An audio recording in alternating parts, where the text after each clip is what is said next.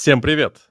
Это подкаст .NET и не только. С вами Саша Кугушев из JetBrains. Э, Рома... Почему я чуть не сказал Рома Неволин? Рома Щербаков из uh, Тинькова. Здорово. И просто Антон из uh, компании «Убийцы мостов». Да, почти так все правильно. Ну, кажется, слушай, у вас какое-то название непонятное. Восемь, восемь. Ну ладно. Я бы сказал, не просто Антон из компании «Убийцы мостов». Давай так, Антон из ПК.Next. Вот нормально? Вот, отлично, точно. Уважительно, я бы сказал. Да, вот, да, да, действительно. Погоди, а ПК, понимаешь, у меня до сих пор ПК это player killer. А, я, а почему не Prime Key, например? А у меня ну, компьютер просто... старый.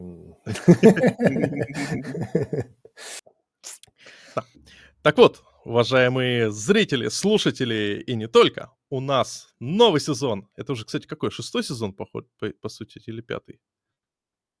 Не знаю. Или пятый, или шестой, да. Я и только на одном нас... или на двух был.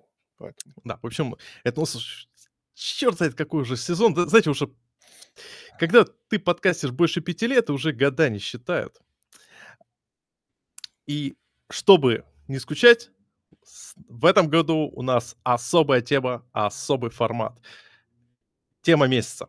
Хотя в данном случае в этом месяце у нас будет тема полтора месяцев, потому что как-то э, про юнит-тесты говорить ну, за два выпуска не получится, неинтересно, а вот... А двух, двух выпусков в этом месяце... Не, получится 29-го, да. если запишем, еще да. получится два. Вот, у нас будет два выпуска про юнит-тесты в этом месяце и четыре ме- выпуска про юнит-тесты в следующем месяце. Так что я бы сказал так, мы обсос, обсосем тему юнит-тестов, наверное, по самое не могу. И это хорошо.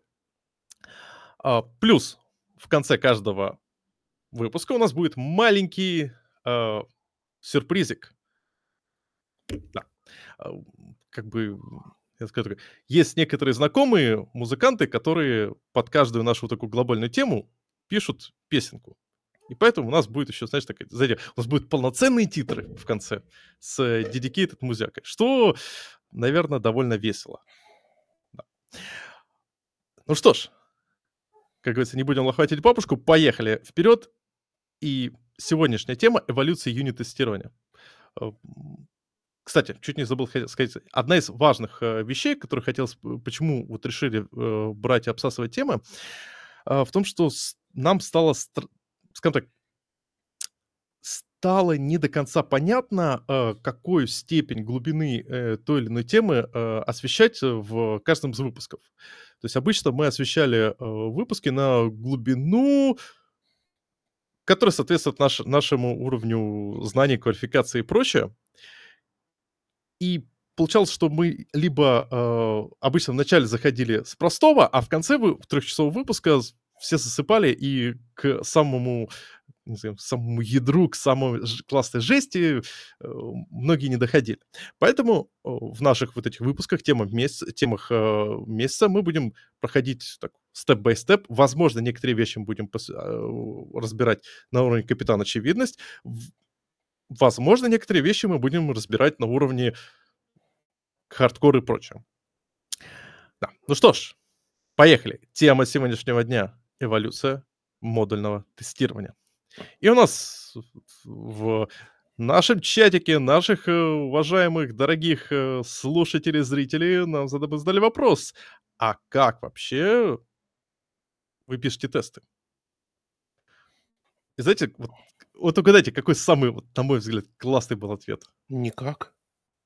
Ну, это, ну, кому? Ну, это очевидно. Через чат ГПТ. А, ну, тоже нормально. Э, Слушай, э, след, след, следующая эволюция за никак. Ну ладно. Не, честно, на самом деле, для меня это было такое... А, вот как используют. Просто вот а, в Rider добав... ребята добавили AI-ассистент, который по, по факту он за тебя общается с чат ГПТ, и когда чат ГПТ говорит, типа, а найди мне юзажа этого файла, он как бы заходит и как бы отправлять чат ГПТ обратно. И я все задавался вопрос, ну окей, ладно, типа, мы делаем так, что чат ГПТ знает э, э, структуру твоего проекта, с которым работает, и что? Оказалось, вот как удобно. То есть можно сказать, типа, сгенерируй мне тесты, он сгенерирует. прям тот кейс, о котором я, честно, никогда не задумывался.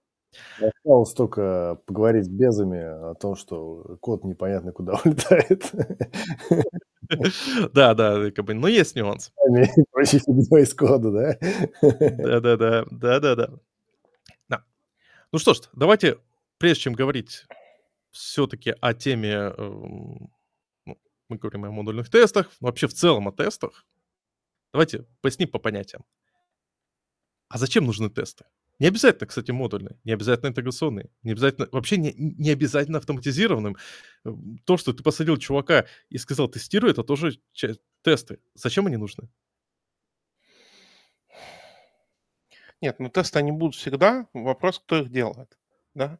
То есть если ты выпустил, ты, например, прекрасный разработчик и выпустил программу вообще не тестированную, и будут тестировать твои пользователи. Очень, кстати, они... успешно, сильно лучше, чем, чем мы. Они, а, они будут крайне счастливы, я думаю, протестировать э, ну, твою прекрасную программу. Вот. Проблемка, наверное, одна будет, да? Вот. Э, несчастливы они будут. Вот. И, может быть, скажешь, что, ну, вот мы, конечно, мы как-то дело делать пришли какое-то, знаешь, есть такая... Я вот это знаешь, всегда делал программы, которые, ну, вот, сервисы, программы, которые что-то для людей делали. А теперь узнал, что для этого есть методология, GTBD называется, вот, по производству софта, Jobs to be done. Вот. Ну, это такая продуктовская методология, она там, как, как определить, что надо сделать, чтобы все заработало.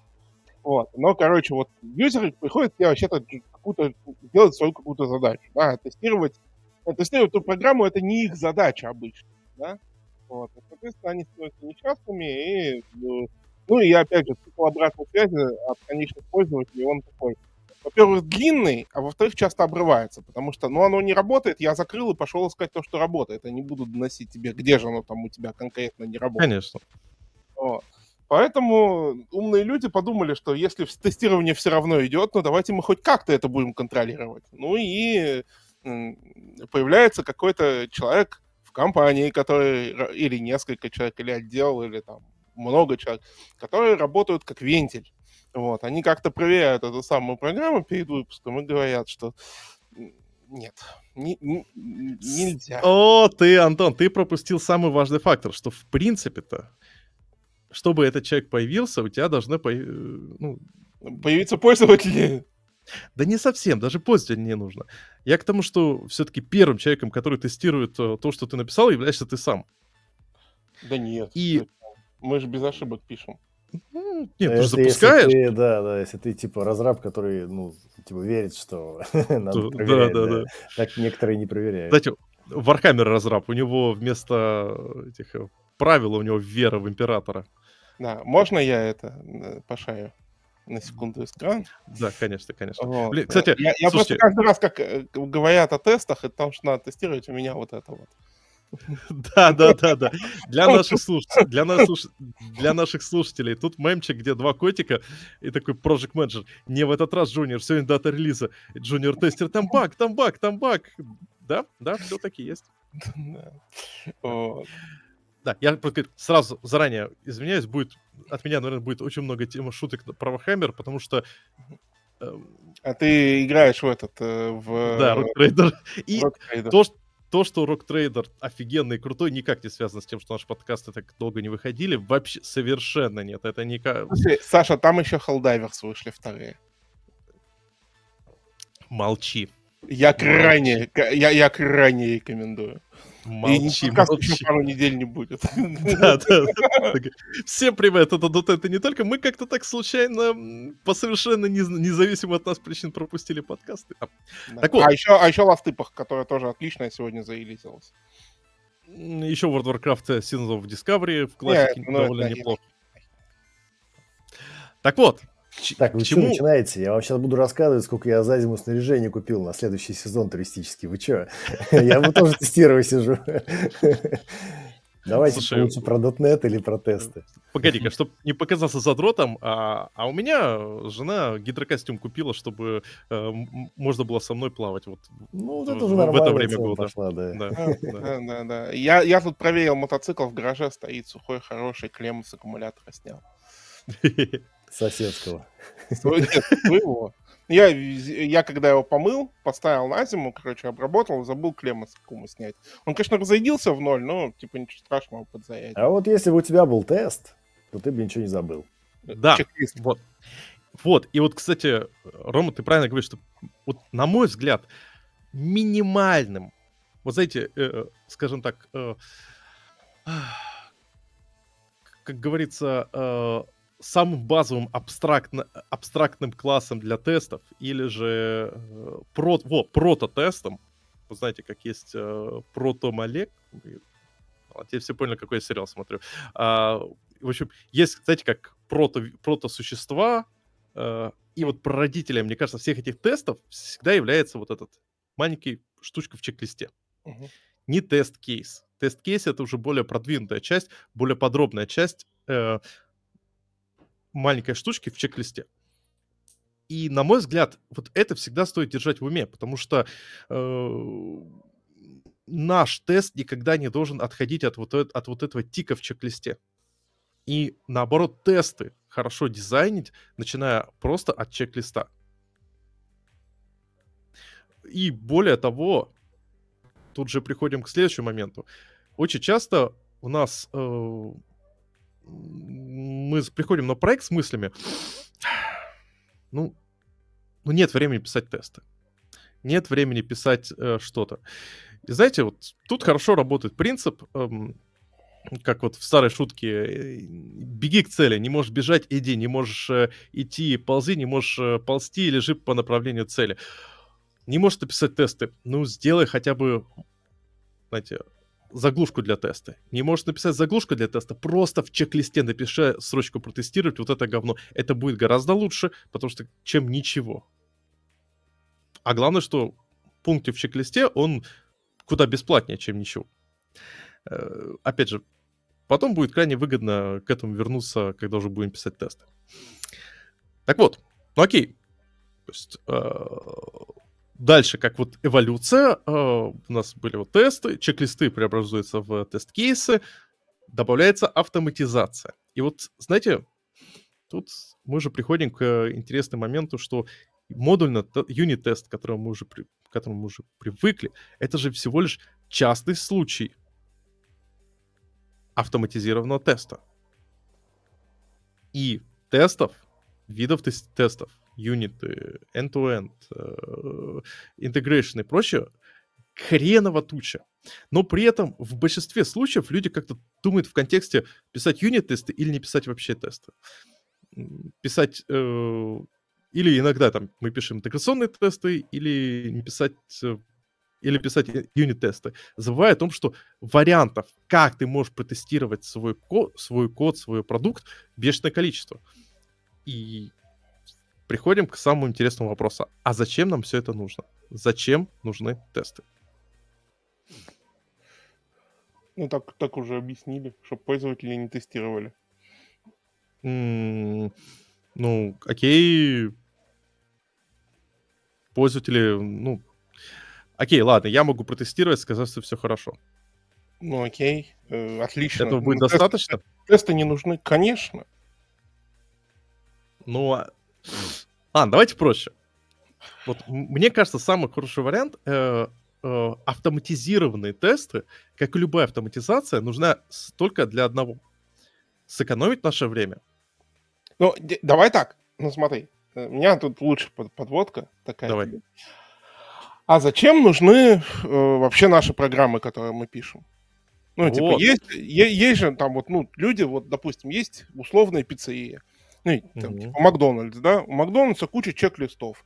Как, как сделать Биг Мак? Чек-лист. Там, возьми булку, положи туда, положи на нее это, это, это, это, получился Биг Мак, условно. Ну, и так далее.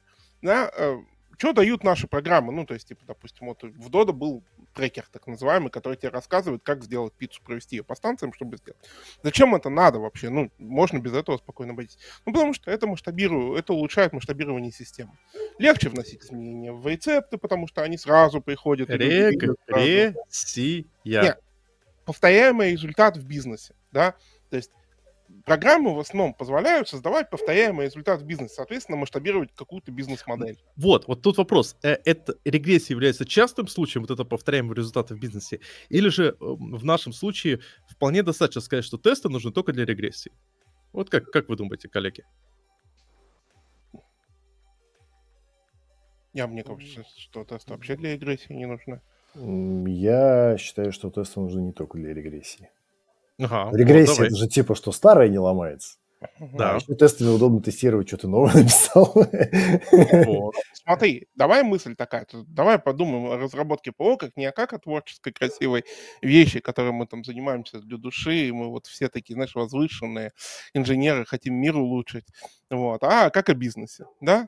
Ну, Мгм. типа, если мы можем протестировать, э, если дешевле протестировать э, приложение, наняв э, там условных двух студентов и платя им по 5000 рублей в месяц, то, наверное, чем там платить полмиллиона разработчику в месяц за то, чтобы он половину времени писал тесты, ну, как-то это, то, то, пожалуйста, пусть будет ручное тестирование. В чем, И ну, цель бизнеса... 10, 10 лет назад так и было. 10 Да. лет назад а- а- основным мотивом, как бы сказать, тезисом, с которым ты приходил к начальству со словами «Зачем нам нужно нанять, нанять тестировщика?» Я просто помню времена, когда такой «Господи, у нас есть QA», такой «Вау, вы крутые, можно к вам». Э, Всегда был довод «Ну смотри, так, твой код, так продукт тестируют разработчики, а время QA стоит да, дешевле, чем разработчика». Ну, пришло к тому, что, во-первых, время QA перестало быть настолько дешевым. Это раз. А во-вторых, количество фич увеличивается. Ну, то есть QA плохо масштабируется, как любые люди. QA там действительно, ну, любой человек, он плохо масштабируется. То есть человек масштабируется минимум 9 месяцев, а потом ему еще там лет 18 расти надо. Очень долго получается, 18 лет и 9 месяцев для того, чтобы получить совершеннолетнего человека. Ну, вот. Который ничего не умеет делать. Да, да, ну, очень, очень. Потом еще его Рома, пар- Рома, Рома очень удивлен э, подходу к хайрингу Антона. Да. А потом его, его еще чему-то учить надо. Вот. А если, как бы, ну, софт становится сложнее, все больше и больше всяких бизнес-процессов автоматизируется, да, то есть больше фич оказывается нужно и так далее. Взаимодействие фич сложнее. Да? Соответственно, у- процесс э, ручного тестирования стал уже достаточно дорог сам по себе. Вот, и плохо масштабируем. Соответственно, что мы делаем, как люди, которые автоматизируют бизнес-процессы? Автоматизируем его. Да. У нас появились автотесты. Привет. Ну вот. И более, более того, если говорить об автотестах, то вот как-то мы уже привыкли, что юнит-тесты, ну, мы разработчик будем сразу юнит-тесты, но все-таки первоначальным автоматизацией является более, э, сказать, предпочтительной, на, скажем так, на верхотуре всего вот э- этого, э, всей этой эволюции является полностью автоматизированные end-to-end тесты. И как бы э, Давай, давай, давай так. У нас тут всех, я думаю, у всех троих вьетнамские флешбеки от полностью автоматизированных Да, тестов, которые писала другая команда. конечно. Так в этом же и фишка, что... Блин, ты что начинаешь-то? Вот, что ты, чё ты палочкой-то тыкаешь, да?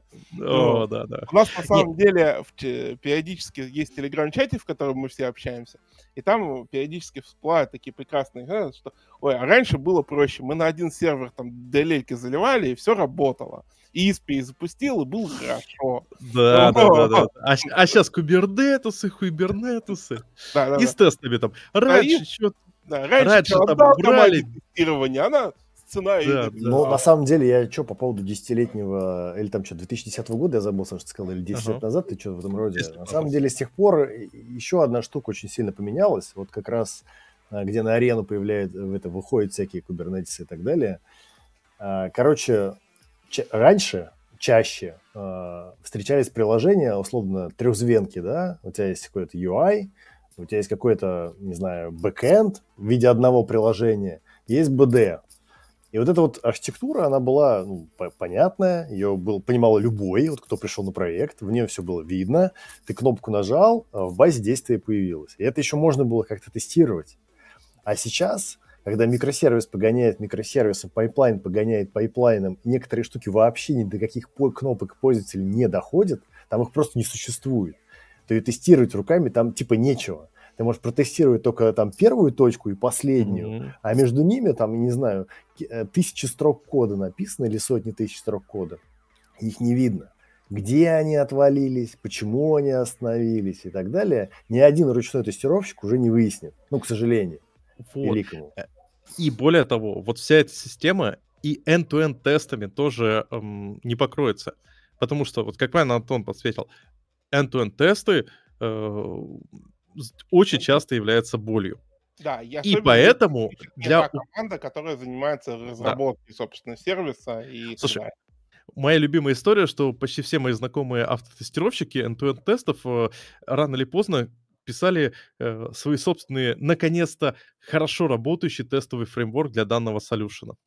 Ну, это же типа эволюционный виток. Раньше да, каждый да. разраб писал себе язык программирования, потом каждый писал себе фреймворк, сейчас там или еще что-нибудь. А что, у меня в каждом проекте нет своего тестового фреймворка? Мне казалось, на каждом... каждый, я каждый, нет, вот каждый нет. проект прихожу, там, там обязательно есть свой тестовый фреймворк. Свои эти обвязки моков, свои гивины. Мета-язык. Да, свой мета-язык, свои эти флюент какие-то эти штуки э, ликвид тесты какие-то, кто-то притащил какой-то фреймворк для БДД-тестирования, потом к нему кучу бихевиеров написали, и вот это вот все, и ты уже смотришь, и, ну это реально свой тестовый фреймворк. Ну да, под, ну, типа вы где-то InUnit поюзали с, вместе с каким-нибудь BDD, Light BDD, например, ну это ж не InUnit и не Light BDD, это у вас вот свой этот... Экосистема. Да, да. Свой тестовый фреймворк, в котором иногда кода больше, чем в реальном приложении. Да, да, да, да, именно. А главное, когда ты потом приходишь и понимаешь, что... Э... И он не работает, потому что в нем баги есть. Да. Ну, а, а багов в нем вообще вот так вот просто. Вот вот раком не переставить. Во. И в какой-то момент вот давайте честно, мы в какой-то момент, чтобы вот из этого избежать, мы решаем, что мы будем тестировать кусочки нашего приложения и доходишь, что, давай, что не, не, давай, API тестирования, Саш, и уже Саш, до самого низа доходим до модульного теста. Саш, да. Саш, давай дальше, давай дальше. У меня вот так, давай, я с тобой не согласен, я буду давай. спорить. Спорь. Вот, вот у нас Спорь было начало, у нас было начало двухтысячных, когда, допустим, в Питере сидел в компании Oracle э, прекрасные ребята, включая там Лешу, например, э, Лысого, которого вы все знаете, Федорова, вот, которые mm. писали так называемый TCK. Вот, это тест Косяки? TCK. Это тест Я просто слышу косяки. Не, это тест toolkit для Java, который должна пройти Java виртуальная машина, чтобы называться Java виртуальная машина. Вот.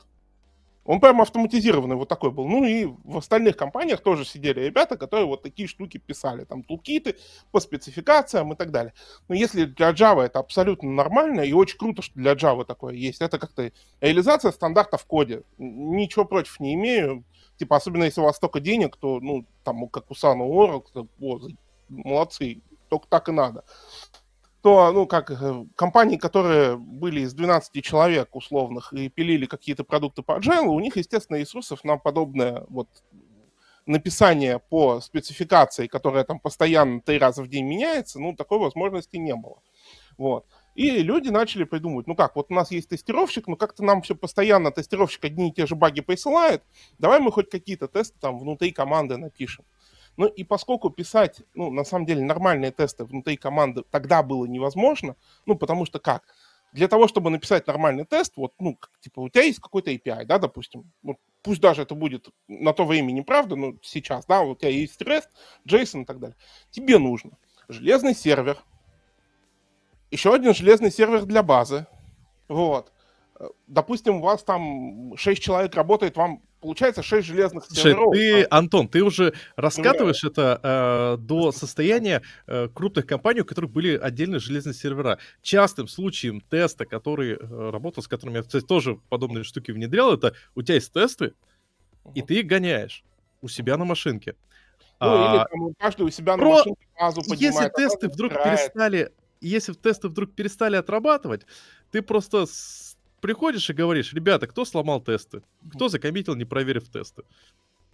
Да, все говорят, я, я, я проверял точно. Зуб даю. А на самом деле да. ты потом смотришь, и оказывается... Это ты сам? Нет, что у тебя просто база засрана, которая на твоей локальной машине, и поэтому там у тебя это... Случается... Моя, любимая, моя любимая история. Я для подобного помню, ой, это еще в 2012 году было. Э, один из моих первых проектиков. Э, там была история какая. Э, написал как бы я проектик такой, там был там, как бы, там бэкэндик, UI-чик, на VPF-чике, все такое. Э, и там было несколько таких э, хуков для тестирования. Uh-huh. То есть такие просто кнопочки на UI спрятанные в internal режиме, которые ты запускаешь, чтобы одна из них кнопочка была дропнуть базу. И угадайте, на препрод базе какую э, кнопочку нажал QA? Uh-huh. Вот это самую дропнуть себе. Слава богу, это была препрод база, которая просто была засиденная. То есть чувак просто потратил там две, потом еще два дня на то, чтобы ее э, собрать. Э, но с тех времен я понял, что кнопочки Drop Database надо делать красными. Да. Ой, слушай, это вообще, я, сорян, из, этой, из сердечного мира немножко вам заеду тут. Давай. Как обычно, Антон, да? Давай, Короче, да, там на самом деле есть целая история в мире сырьешников, которые переживают о том, как бы так случайно не уронить прод, потому что они-то своими кнопками как раз обычно шатают прод, и есть целые, там, целые гайды, как делать UI такой, чтобы чувак, любой человек, а люди любят ошибаться, к сожалению, умеют это, практикуют и все такое, вот, как сделать так, чтобы они случайно вот не нажимали кнопку Drop Database вместо кнопки, там, я не знаю, э, тест, э, там, run, э, какой-нибудь smoke тест, да, то есть mm-hmm. это там целая история, как это правильно делать, и я считаю, что винить тестировщика за то, что нажал не ту кнопку, нельзя. Согласен. Абсолютно. У меня, у нас в свое время, когда как раз вот начало десятых годов, мы тогда работали на Кипре, у нас был абсолютно гениальный админ, он сейчас, по-моему, в Гугле работает. Вот, и у него каждый, у него там, там так специально было настроено, что консоли на разные environment по значению, у них там просто разный цвет был. Ну, типа, у него, когда заходил на прод, у него вся консоль такая красная, горит прямо большими жирными буквами красная. Черт, слушай, это гениально, надо попробовать, это реально классная идея. Так, слушай, все-таки... Ну, так э, вот, давай дальше да. мысли, я не закончил. А, короче, вот, э, дальше мысль какая? Да, ну, то есть пацаны, которые там хотели что-то тестировать, на это все смотрят и говорят, ну, нет, так хоккей не едет. Ну, то есть эти тесты, они постоянно, если их делать вот так, они постоянно ломаются, все очень плохо, так жить нельзя. Поэтому давайте мы будем писать, ну, типа, те тесты, которые не ломаются значит, мы будем там условно мокать базу, ну, типа in, in memory, да, ну, то есть, ну, самое простое это сделать все в одном процессе. Процесс поднялся, все у него в памяти прикрутилось, там, опустился, все нормально. И так появились у нас юнит-тесты на самом деле. Ну, по факту. Ну, то есть это не то чтобы хороший подход, вот с моей точки зрения, никогда он не был хорошим. Он появился, потому что технологии не хватало сделать на, по-настоящему хорошо. Ну, вот. Я могу вам рассказать историю, как я на этой неделе замечательно написал э, небольшой новый код. Мне там надо было флажочек один добавить. я, в общем, э, человек-то опытный. Я, конечно, сделал новый флажочек, я и тест юнит добавил. Что?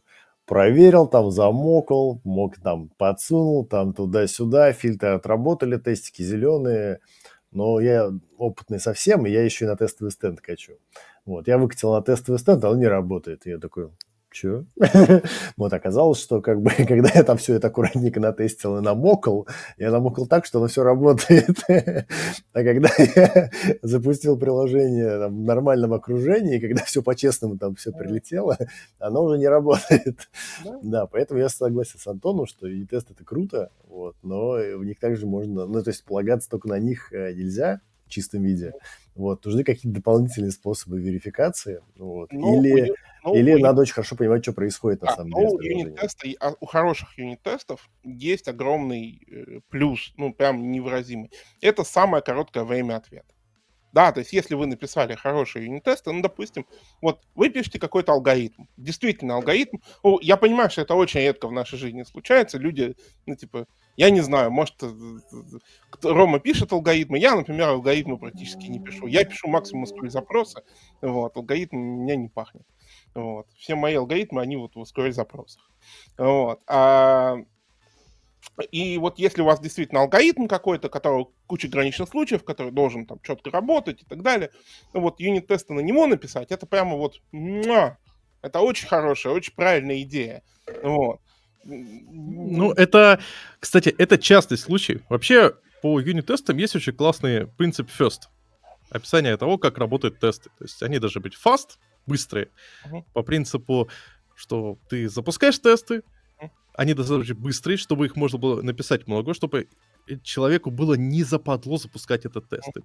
Independent, то есть они должны быть независимы от окружения, чтобы любой человек мог спокойно его запустить. А, Желательно Дальше еще друг от друга, независимо, чтобы можно Да. было запускать Да. в параллель.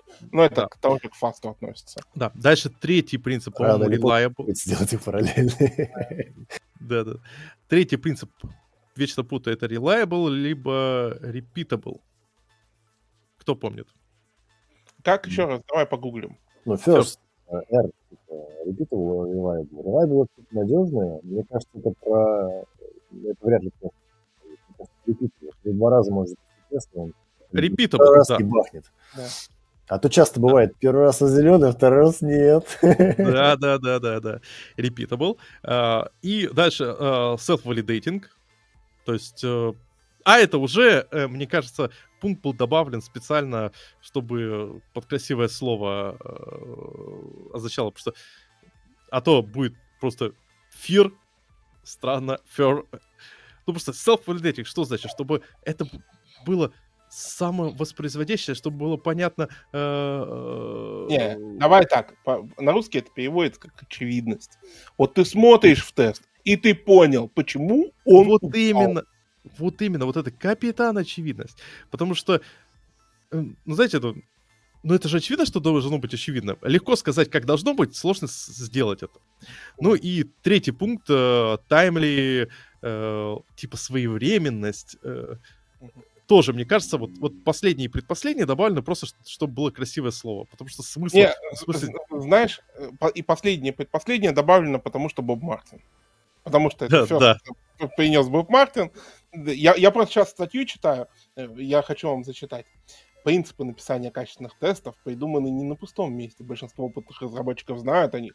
Точно так же, как о принципах проектирования бе- без помощи дядюшки Боба. Но в случае с принципами проектирования именно Боб Мартин объединил пять принципов тестирования, в результате чего получилось звучное название БН, БНПОС.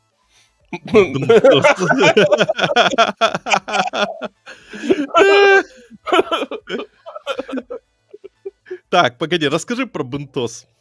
Я Ну, ничего не быстрота, хочу сказать. по поводу- независимость, повторяемость, очевидность, своевременность. Да, я говорю, ничего не хочу сказать. Боба, Боба, вот, он мужик, конечно, прикольный. Вот, в свое время он, наверное, помог мне в моей карьере что-то там понять, осознать и так далее. Но чем больше проходит лет, и чем больше появляется шишек на моей лысой голове, тем меньше мне нравится читать книжки дяди Боба и слушать его вообще. Знаешь, у меня вот и про дядю Бома есть определенное мнение, э, и про Gang of Four, и про, допустим, ТДД как подход, да? Вот. Вот мне кажется, что вот все эти ребята, они что пытались сделать? Вот был бу- бум доткомов, да, когда там всякие таксисты, дальнобойщики, прачки и так далее пришли вот в программирование. И задача была какая? Вот человек, у которого нет образования, нет, там, он не с, с 11 лет не занимался хакингом компьютеров, вот как из него сделать человека, который, ну, по крайней мере, говна не делает? Слушай, Антон, А? я И скажу вот эти тебе, все подходы, они просто вот, это вот типа, делай вот так, и говна не получится. Антон, что я тебе... хорошо. Антон, можно скажу? Нормально Человек, можно скажу, человек, который с 11 лет хакает компьютер, как раз гораздо, как правило, гов- активнее и мощнее говнокодит, чем э, бывший таксист, который сел э, прогать. Э, Тут вот э, э, Ваня, э, совершенно неизвестный человек, Пингвин э, 4 пишет, дядя Уважаемый- программист от блога. Уважаемый неизвестный человек. Да, уважаемый неизвестный Пингвин 4 Не-не-не, пишет, ну типа, и методология, и книжки Боба Мартина, и типа там вот ТДД тоже, они все настроены на то, чтобы получить стабильно предсказуемый результат. Не лучший, а стабильно предсказуемый. Я согласен, потому что я вот тот чувак, который без образования начал программировать, и когда я учился по книжкам условного дяди Боба, мне становилось понятно, что надо делать, никто на меня за это не кричал, и оно в целом работало неплохо. Я Я согласен. согласен. Я- Да, Да. только момент какой. Я человек с образованием, я тоже учился по всем этим книжкам, и они мне в свое время тоже очень хорошо помогали. Мне так А же. самое Ничего смешное, что- я в них не вижу, просто, типа, в один момент, э, когда ты споришь на конференции, и у вас, типа, по 20 лет опыта обоим, не надо приводить в аргумент, что дядя Боб так написал. У Конечно, вас конечно. много лет опыта, и вам по 20 лет обоим. Да, так ты сказал? Так у каждого, и вы такие, а вот дядя Боб же так сказал. Ну, ну, окей, сказал, и чё. Кстати, да, вот эти вещи очень классно воспринимать. Давайте так. Вот эти вещи очень классно воспринимать именно как какой-то такой э, entry, как э, ну, небольшой гайд, когда у тебя вообще ничего нету. Да, да. По нему Ну, типа, легко идти. А потом ты уже э, начинаешь задавать вопросы. Вот, кстати, по этой причине мы в сегодняшнем выпуске так начали с, вот, с каких-то вообще э, дебри, типа, вот у нас есть тестировщик. Почему? Потому что э, понимание того, зачем тебе это нужно, какие цели ты закладываешь за, за тестированием, как вообще пришли к теме с э, тестами, это более сложная вещь, нежели чем просто следование принципе first. Но зато она позволяет нам э, принимать ну, более ну, э, ну, органичные решения. Да, но если не понимаете, следуйте принципам first. Это будет лучше, чем им не следовать. Чем быть Согласен. художником и видеть по определенному. Да, Да, или вот кстати- Олегом Тиньковым, которым немножко, э, и он так видит. Ну, вот. Нас вот спрашивают, если дядя Боб программист от блога, то тогда кто такой Мартин Фаулер? Ну, Мартин по мне, Фаулер Мартин это Фаулер, программист от книги. а, мне кажется, прекрасный человек, который оплачивает домен fowler.com, на котором есть куча хороших э, статей, от которых можно Да. пойти и найти определение этого барахла, в котором тебя только что плюнули на митинге. Мне нравится. Не-не-не. А. Типа, смотрите, и дядюшка Боб, и Фаулер, и типа Кен Бек, и там все остальные вот, ну, вот эти вот наши все любимые, вы помните, что основной бизнес этих ребят — это консалтинг. Это либо консалтинг, либо заказная разработка. Вот. То есть, типа, их задача прийти в проект и поднять его с колен. Их задача не там сделать из вас великих программистов. Вот. Все их методологии, они не на то, чтобы из вас великих программистов сделать, они для того, чтобы бизнес с колен поднять. И проект. Да, и тут, кстати, в Вот. этом контексте очень важный пункт э, быть on the same page э, с э, всей командой. Ты не можешь каждому человеку ткнуть и Да. объяснить, э, э, взять для него, в- залезть в его голову, разобраться, как он думает, и чтобы вы все могли думать в одну цепочку. Да, ну, Просто в берется и одна... Да. Так вот, слушайте, у меня есть хорошая тема. Раз мы начали говорить о вот таких вещах, то давайте. Следующая тема — ошибки юности. Потому что... Так ведь- давай дальше-то. Ну, смотри, мы только что... Ты точно хочешь, я сейчас плакать буду, сидеть тут рассказывать, что я делал не так, так всю мы- жизнь. Мы подданглили тему, мы дошли до юнит-тестов в, в развитии тестов. Но мне кажется, там э, мысль человеческая ушла за пределы юнит-тестов. Ну, О, давай. Серьезно, а куда? Куда, куда глубже? Нанотесты. Да. Не, э, смотри, ну дальше, как это, во-первых, мир изменился, да, Э, я чувствую это в воде, я чувствую это в земле, вот и в воздухе чем-то запахло. Вот. Э, Пришел, ну, как минимум, Amazon, Netflix и так далее, эти большие корпорации, которые поняли, что, типа, управлять э, маленькими группами по 300-400 программистов очень сложно. Вот. Вот. И, типа, как-то эту проблему надо решать. Ну, то есть, э, получается очень дорого. Вот. И, соответственно, начали решать эту проблему тем, что стали делать команды небольшими, там, до 10-12 человек. Так называемый тупица тим. Вот. И основная штука, ты делаешь, Тупица, Тим. Я не знаю, мне нравится. Давай так и сделаем. а Тупица, Тим. а ты не слышал Да я знаю, что это тупица, Тим. Две пиццы, Тим, а не тупица, Тим. Да. Ну, тут, Есть а, разница небольшая. С таким, а, он там, ну, без Тим. Вот, У него известный Вот. крендель. Вот. Ну и, соответственно, при этом же появилась э, гениальная идея, что желательно, чтобы проект вот этой тупицы Тим влезал в голову каждому разработчику. Ка- ка- Каждому разработчику это самый Тим. Вот, то есть каждому тупицамену. Ну, вот. А, ну и, соответственно, э, сами, то есть софт стал больше, фич стало больше, а вот проекты, над которыми работает одна команда, они обычно начали становиться чуть меньше по размеру. Вот. Ну, мы, у нас появилась эра микросервисов, договоренности через контракты, там вот, вот это все. Тесты контрактов. Ха. Да, да. И, ну, благодаря этому, вот, ну, тому, что наша кодовая база, с которой мы ежедневно работаем, она на самом деле уменьшается, благодаря тому, что надо тестировать контракты и поддерживать их, ну, типа, консистентное состояние, и тому, что на этот цвет пришел докер, и появились там условно тест-контейнеры, мы получили возможность, на самом деле, писать достаточно быстро работающие и нормальные интеграционные тесты. Которые в целом не работают все вместе. Ну, то есть, типа, когда ты, у тебя все твои тесты зеленые, но когда ты это выкатываешь, все вместе все равно не работает, да? Ну, по ситуации, ну, это... По ситуации, да. Слушай, ну, это, это ну, честно, мое мнение, что это сейчас bleeding edge. Вот нет дядюшки Боба, который пришел Слушай, тебе и рассказал, как писать тесты в тест-контейнерах, чтобы они были быстрые. Антон, да. Антон, можно скажу? Во-первых, с какого хрена это интеграционные тесты? Давайте, опять же, пойдем по принципу. Как бы распишем цели каждого из тестов. То есть что такое юнит, модульный тест? Это тест, который тестирует определенный модуль, ключевой момент модуль, тестирует функциональность. Интеграционный тест тестирует несколько модулей, как они работают, взаимодействуют друг с а, другом. А, а дальше что ты определяешь модулем. Ну, то есть, типа, мне кажется, вот. что на МИ вполне нормально модулем называть микросервис. Условно. Особенно с учетом того, что там один микросервис, э, один одна опишечка в этом микросервисе э, по коду может, э, господи, там зачастую ну, типа кода со смыслом... ну, depends, depends. Ну да, типа того. Знаешь, у меня вот такой знаешь... сервис сейчас на поддержке, я его уже целый год делаю, у меня один endpoint, и контракт даже не мой, это протобаф публичный, его можно из протокола взять, и одна страничка с описанием по, типа протокола. Вот, и у меня там количество строчек каждый день растет, а endpoint один. И я один, даже иногда да? смеюсь, как это работает. говорю, вот бы мне э, тест написать интеграционный на ой, ну какой-нибудь там end-to-end ну, на мой Да, но является endpoint. ли интеграционным? Вот можешь ли ты вот свой вот этот сервисик, уже не, не совсем микро, ну, скажем, что микро, разбить на отдельные модули, чтобы было, имело смысл делать отдельный какой-то маленький один интеграционный тест, который будет проверять, что эти модули рядом, рядом работают. А Я к тому же...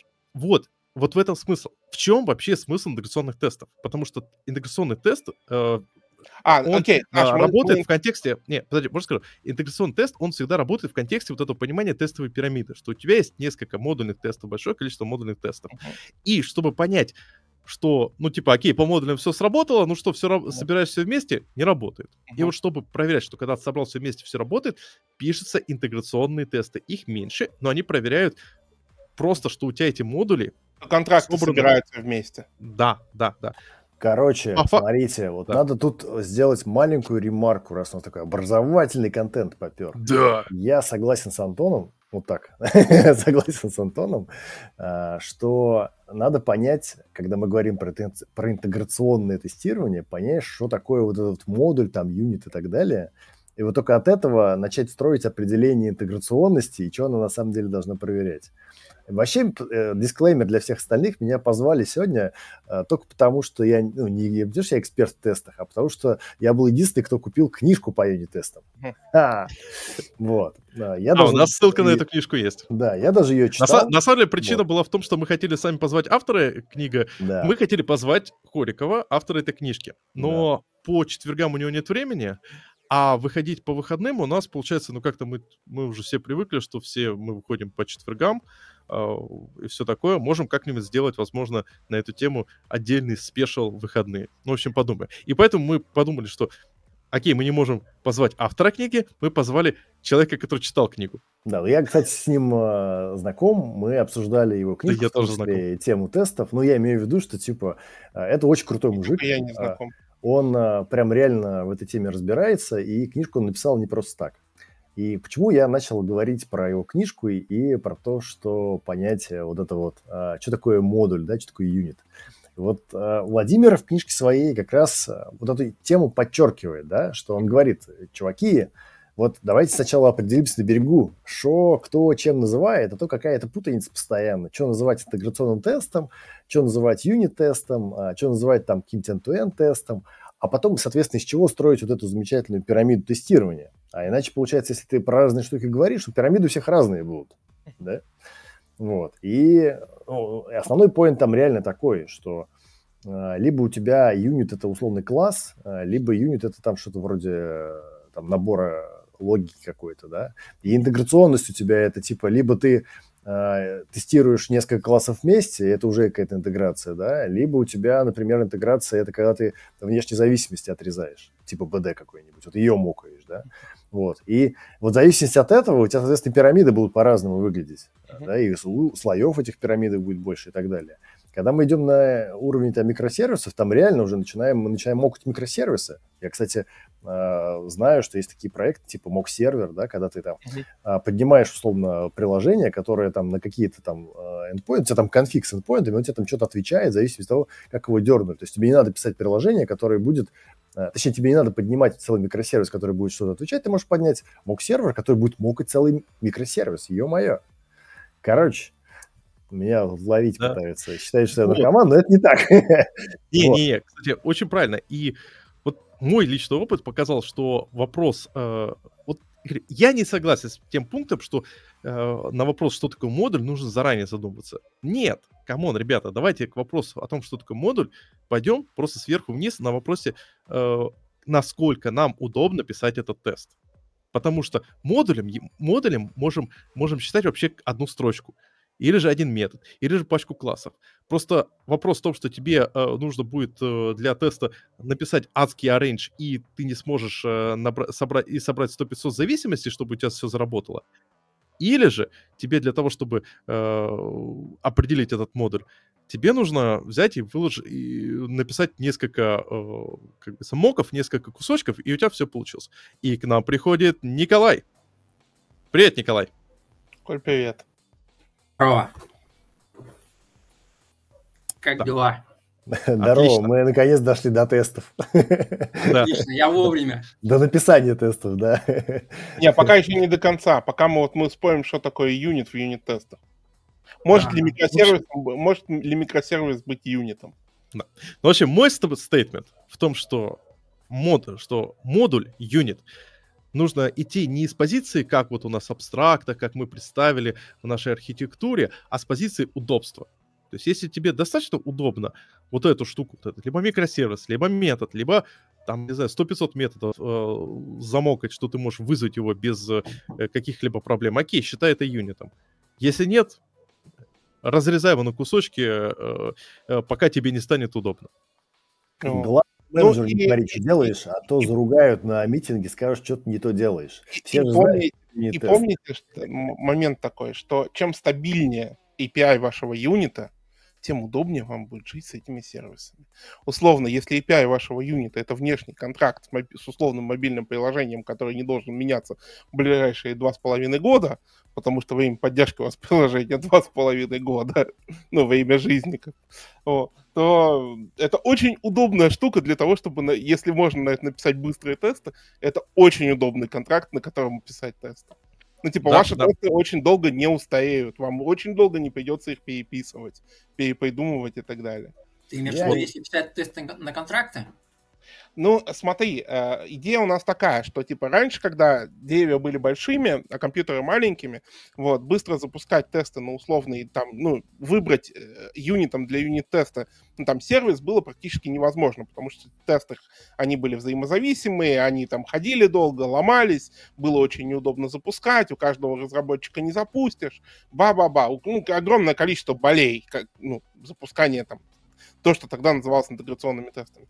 Сейчас вот моя, мой point в том, что де, компьютеры стали настолько большими, а деревья настолько зелеными, что уже, в принципе, можно описать условные юнит-тесты, вот то, что мы раньше называли юнит-тестами, но уже на API, а сервисы настолько маленькими, что уже можно писать условные юнит-тесты на API микросервиса. Ну, то есть то, что вот мы писали юнит-тесты для, на какие-то классы и методы, можно уже писать просто на API микросервисы в определенных случаях. Не всегда, не везде, но так иногда можно делать. Там с какими-то тест-контейнерами, с не очень сложными сервисами и так далее.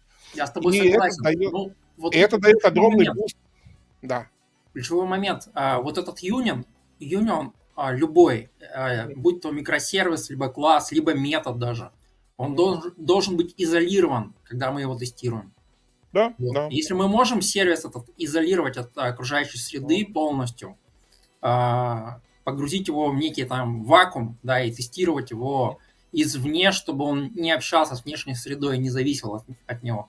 Тогда да, ну, вполне себе... Кстати, если говорить о, о .NET, а мы все-таки у нас подкаст .NET, .NET и не только, э, то у вас в .NET есть шикарнейший, просто потрясающий э, фреймворк э, базовый э, для, причем он называется для интеграционных тестов, но по факту э, ваше приложение без всяких докеров просто поднимается процессе, собирается контейнер, вот просто собирается контейнер со всеми вашими зависимостями. Вы можете замокать нужные, допустим, обращения к базе данных и дергается endpoint. То есть вы дергаете какой-то определенный... Ты endpoint. про тест э, Application Factory или как он там да, называется? Да, да, да, да, тест Application Factory. Ши, я штуку использовал кучу раз, она невероятно крутая, потому что э, ты очень простыми действиями как бы из, получаешь изолированную э, логику работы, из, изолирование всего твоего приложения. Под, за счет чего? За счет того, что у нас э, наши приложения живут в рамках контейнера. Поэтому там поднимается контейнер, поднимается ASP.NET в рамках вот этого Service Collection, и туда напихивается все, что нужно, замокивается все, что нужно, и успех. Мы, по-моему, Ром используем, да? Да проектах это. Есть, и есть. много где. У нас вообще, вот с Колей мы вместе в одной команде работаем. Я многому у Коли научился, как надо тестировать приложение. Типа, знаешь, это когда э, читаешь дядюшку Боба, а потом приходишь в реальный мир, там тебе Коля показывает, что можно сделать на самом деле. Ты такой, окей, я понял, как можно сделать. Короче, у нас, э, ну, не только Коля это все делал, но в целом у вас есть там э, юнит-тесты, которые там в самом-самом низу такие мелкие, там, какие, ну, условно, на чистые функции всякие. У нас есть а, тесты, которые покрупнее, несколько там классов тестируют. У нас есть тесты, которые через всякий тест Application Factory собирают, вот этот request туда подсылается в endpoint, и мы там что-то пытаемся высчитывать, смотреть, как оно там все вместе вообще работает. У нас есть end-to-end тесты, которые мы там фигачим данные, проверяем, как они всплывают прям Docker Compose поднимаем прям да, базы набор сервис. Да. А и... еще ты забыл про а, performance. Во, у нас даже есть а, бенчмарки, которые там такие относительно вычисляют деградацию от, ну, типа, до и после. У нас есть там baseline, а, ну, baseline тест это называется. Да. У нас, типа, есть baseline, а, есть, короче, текущий, как бы, код, и мы относительно бейзлайна сравниваем, насколько там мы деградировали и так далее. Есть там всякие threshold ы выставляются. По памяти даже... и по производительности. Да, вот. И даже этого мы штуку контролируем, и даже вот эти все замечательные, весь этот пайплайн из тестов, это у нас там не пирамида, а это у нас там, не знаю, Лахта-центр из тестов, вот, и все равно пролетает что-нибудь мимо них, все равно некоторые штуки да, пролетать. Ну, только, только на проде можно выяснить. Ну, ты ну, согласись, Ром, стало а, не так боязно а, выкатывать что-то на прод. Вот, и это вот на самом начале Саша спрашивал, типа, нафига писать тесты? И вот лично я могу сказать так, что я пишу тесты для того, чтобы я не боялся релизить. Все. Да. Потому что я Но не это... думаю о том, что надо откатываться и так далее. Я без опаски нажимаю мерш, и оно летит. Это как хороший психолог. Он тебе нашептывает на ухо, типа, не бойся, все будет хорошо. Да. да а потом на проде все навалится, все. Но, но, но по камере это уже спокойно. Да, да. Да, да. Все так. Да. А, вот, кстати, у меня есть очень интересный пункт по поводу ошибки юности. Я хочу все-таки к нему вернуться, потому что если вспомнить то, как раньше писались тесты, о май гад.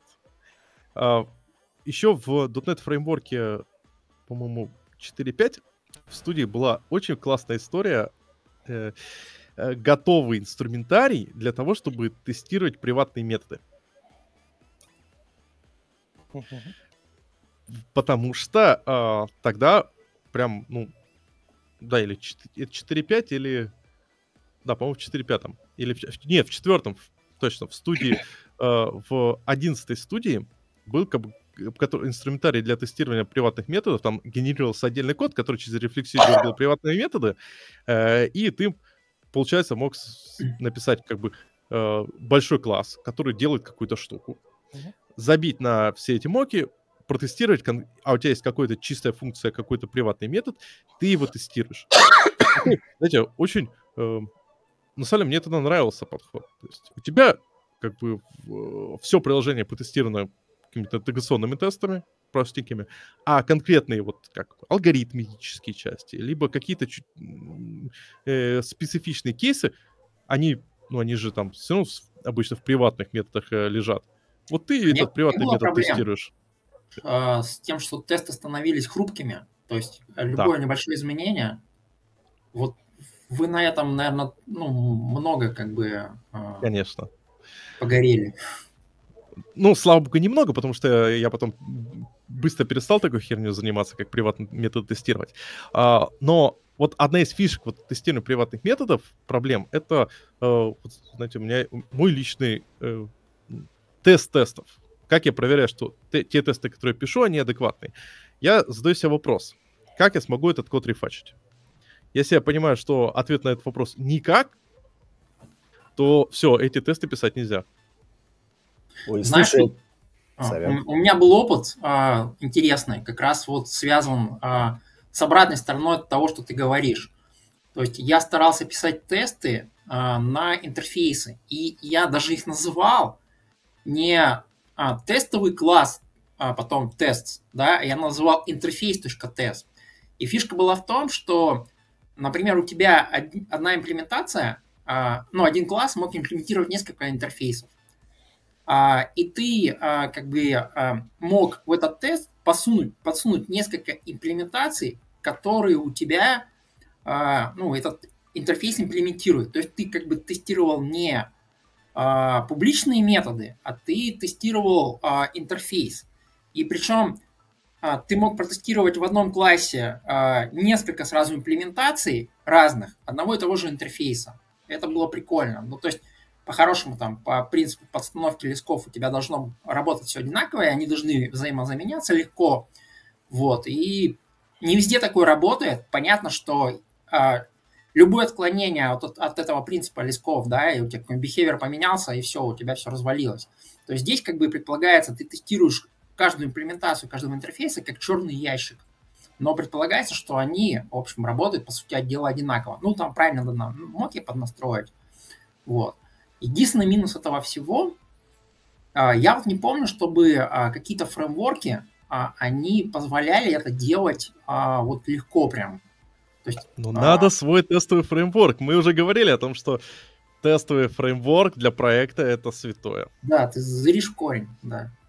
А я, честно говоря, готов накинуть по поводу тестирования приватных методов. А, и тут такая интересная история про здравый смысл и трейдофы, да? То есть, типа, а, получается, что нам что говорят? Чтобы быть там, типа, офигенными по best practices, там, чтобы быть устойчивым, там, тесты делать, надо что делать? Ну, конечно, надо этот приватный метод заэктрактить в отдельный классик и тестировать уже целый классик. И как будто бы а, мы просто переместили этот код в другое место, и в другом месте его протестировали, просто сделали вид, что мы молодцы, и сделали публичный класс с интерфейсом, и там тут его замокали, а там, короче, потестили. Но это типа тоже такое, да, то есть на самом деле э, получается, что мы иногда типа только ради того, чтобы протестировать этот гребаный приватный метод, создаем класс там, когда его создавать не хотели. Просто вот. из-за того, чтобы тестировать его. Прям это согласен с тобой. У меня Ничем этот, не лучше.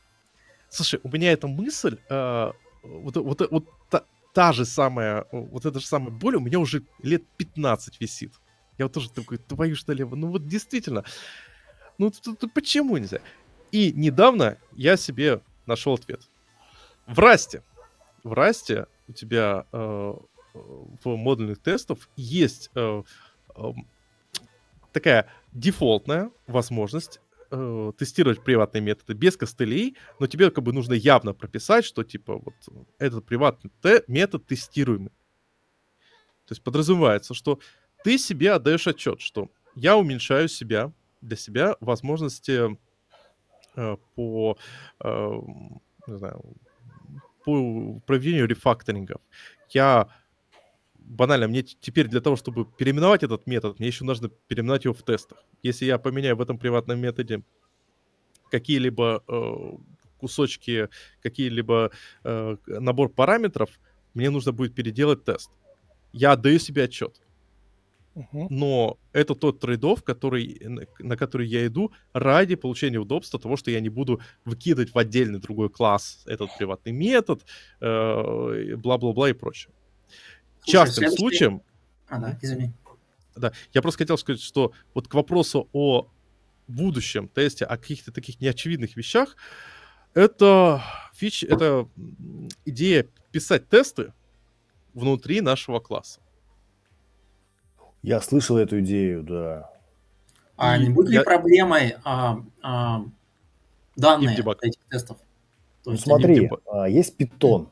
На питоне можно прям в том же файле нафигачить э, условно метод, я не знаю, do work, а потом сделать какой-нибудь метод тест do work э, и просто взять и повызывать все, что надо, там ассерты пописать, и прямо это все будет прямо вот тут. Вот тут вот метод, и под ним прям вот э, метод, который, ну, типа полезный метод, который логику делает, а под ним метод, который его тестирует. И тестовые фреймворки в питоне, например, ты можешь сказать, там, PyTest, run, и он там, короче, сам все эти файлики найдет, все по сигнатуры, по сигнатурам этим найдет все эти методы там с именем тест, все их позапускает, и, на, и ассерты тебе все красные напишет. Честно, В когда... Sharp есть условная компиляция. Наверное, можно вот а, что-то питоновское делать с помощью условной компиляции. Единственное, там есть ограничения.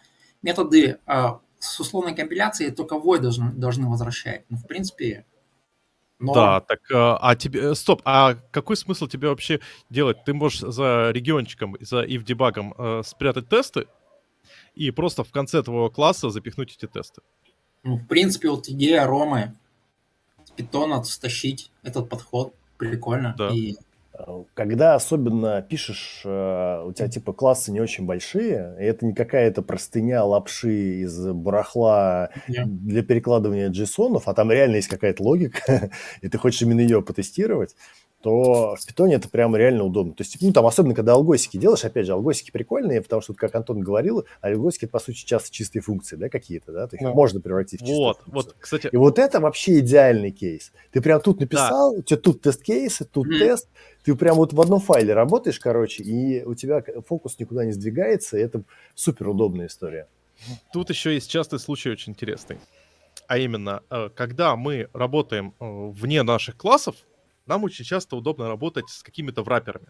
Ну, потому что, как бы, когда тебе прилетает integer ID, integer, там, не знаю, user ID, ты такой, а, замечательно, это как бы здорово, что мне user ID прилетел в integer, но я никогда не уверен, что вызывающий, тот, кто меня вызывает, не допустил ошибку и не запихнул туда, допустим, не знаю, house ID или что-то в этом духе. Поэтому обычно мы стараемся э, работать в рамках каких-то сущностей. И, но с другой стороны, это сильно ухудшает написание тестов, потому что когда ты пишешь э, тест для э, каких-то уже конкретных реализаций, что у тебя есть пришел юзер с таким-то количеством э, с таким-то количеством денег, ты хочешь просто посчитать э, деньги юзера, и тебе, тебе хочется в тесте видеть сумму, ты хочешь в тесте взаимодействовать не с сущностями, в тесте ты хочешь в основном взаимодействовать уже с конкретными данными. А данные и сущности, они в коде зачастую э, ну, ортогональные. Сущности — это название класса, за которым ты не понимаешь, что находится, а данные — это вот конкретный литерал. 42, 4.111 и прочее. И поэтому э, концепция, что у тебя есть публичный API, который работает с сущностями, который разворачивает их в конкретные данные и скармливает приватному статическому методу, который тестируется э, изнутри уже на личных данных, это вполне интересная идея. Ну, там единственное, про .NET надо не забывать, что вся инфраструктура запуска тестов и вот этого всякого барахла, это специальные пакеты там надо в приложение свое понаставить. И, короче, там, когда начинаешь что-то в .NET делать, оказывается, что так уж легко э, ты, короче, свой обычный проектик, не за- даже тест не заставишь его де- запускать эти тесты, да, то есть, типа, поэтому у нас, э, на самом деле, много чего не, не дает прям так аккуратно это делать легко. Вот. Ну и опять И же, итоге там надо делать так, чтобы еще этот код потом в релизе вырезался. Там. Ну, то есть там много чего надо делать, чтобы Не, там ну это- зависимости резались там. В общем, короче, на самом деле э, трейдов тоже хватает. Просто сам C-Sharp, он это не питон. Вот Там, э, в этом и фишка, что тут даже не то, что C-Sharp Python, тут скорее проблема в том, что мы ну, к такому подходу не очень привыкли. э, И в целом-то C-Sharp не дизайнился во времена, когда уже тесты стали модными, популярными и прочими. а питон. Что- А, слушай, у тебя, у тебя- ну, Python у тебя интерпретируемый язык, в данном случае ему проще. Согласен. Что нафигачил? А тут у тебя есть понятие сборки. То есть ты что там будешь делать? э, Ну ладно, ты можешь делать несколько разных сборок. Там. Кстати, так, кто тебе мешает сделать специальную тестовую сборку? Ну, кроме того, что у тебя вместо простого э, простой сборки зависимости у тебя там будет э, if, дополнительные if в пэкэджах, if, if э, регионы в коде и чертов ступе. В этом плане очень здорово, здорово, здорово сделано в Расте. А если вы интерес, э, интересуетесь Растом так же, интерес- как интересуемся его... Фу, блин. Я не понимаю, как, на- как э, разные блогеры делают такие красивые подводки. У меня прям сразу язык заплетается. Короче, мы в прошлом году записали очень клевый курс по расту для .NET разработчиков с деталями в глубину, в ширину. Э, Я бы хотел сказать без воды, но я совру. Ссылка в описании, он открытый, бесплатный на этом каналчике. Мы даже там ничего не рекламируем, просто любим раст и все такое. Да. Коля, там к тебе вопрос задают. э, Как тестировать систем текст JSON, когда ты конвертеры новые наделал кастомные? А, ну, надо тестировать конвертеры. А, ну, то есть, получается, каждый конвертер а, отдельный а, тестовый класс тестирует все аспекты конвертации туда-обратно, по сути дела, с разными кейсами, там пустые значения, не пустые значения, пустые с, а, с нулами или там с нормальными данными. А Вот, я а добавлю от себя по поводу- совет, сорян, что это, конечно, круто, это обязательно, без этого ты просто не напишешь нормальный конвертер. Но прежде чем писать, э, подумай о том, а что будет, если тебя попросят малеха поправить его. И потом окажется, что у тебя публичный твой API станет, перестанет быть обратно ну, совместимым. Да. Нужен интеграционный тест, который покрывает там N кейсов, ну, чем больше, чем лучше. Вот. Мы э, с Ромой вот сталкивались с проблемами, когда э, там, не знаю, несколько десятков тысяч вариантов, и там, в паре из них э, код ломается. Но вот приходилось прямо эти десятки тысяч вариантов конвертировать э, в тест-кейсы и, в общем, на всех тестировать. Ну, вот что-то такое. А и теперь э, чуваки, которые мне расскажут про стабиль- э, стабильную бизнес-логику, про какие-нибудь богусы, которые подключаются для того, чтобы там property тестинг делать и так далее, пускай они покурят там отдельно тихо в сторонке, потому что реальный мир, он все равно сложнее, чем вот эта вся история с property тестингом и так далее. Короче, Я люди вообще выдумщики гениальные. Я еще хотел вот вернуться к тестированию статических приватных методов. Вот. А много ли вы пишете статических приватных методов? Просто часто бывает, а, а, если есть какие-то зависимости, которые попали в класс через конструктор, да, а, нет смысла писать статические приватные методы, потому что сигнатура у них будет нестабильная постоянно будет меняться. Скорее всего, это будут обычные методы приватные, которые тоже нужно тестировать. И их, наверное, гораздо больше, чем статических приватных методов. Вот. И в этом случае а, вот, написание каких-то внутренних тестов а, будет осложнено даже из-за синтаксиса языка, потому что очень часто, когда вы получаете зависимости в конструктор, эти зависимости вы сохраняете а, в read-only свойства, которые потом не подменишь. Вот, и а, опять же, это будет проблема. А вот что касается Rust и доступа к приватным методам, насколько я знаю, что в следующей версии C-Sharp на основе генераторов кода появится возможность а, а, кому-то приватные методы делать доступными. Вот, ну, и через я э, интерцепторы. Да, да, да. Да. Так что, в принципе, наверное, что-то похожее, как в Расте. Ну, Ну, не знаю, концепция там отдаленно.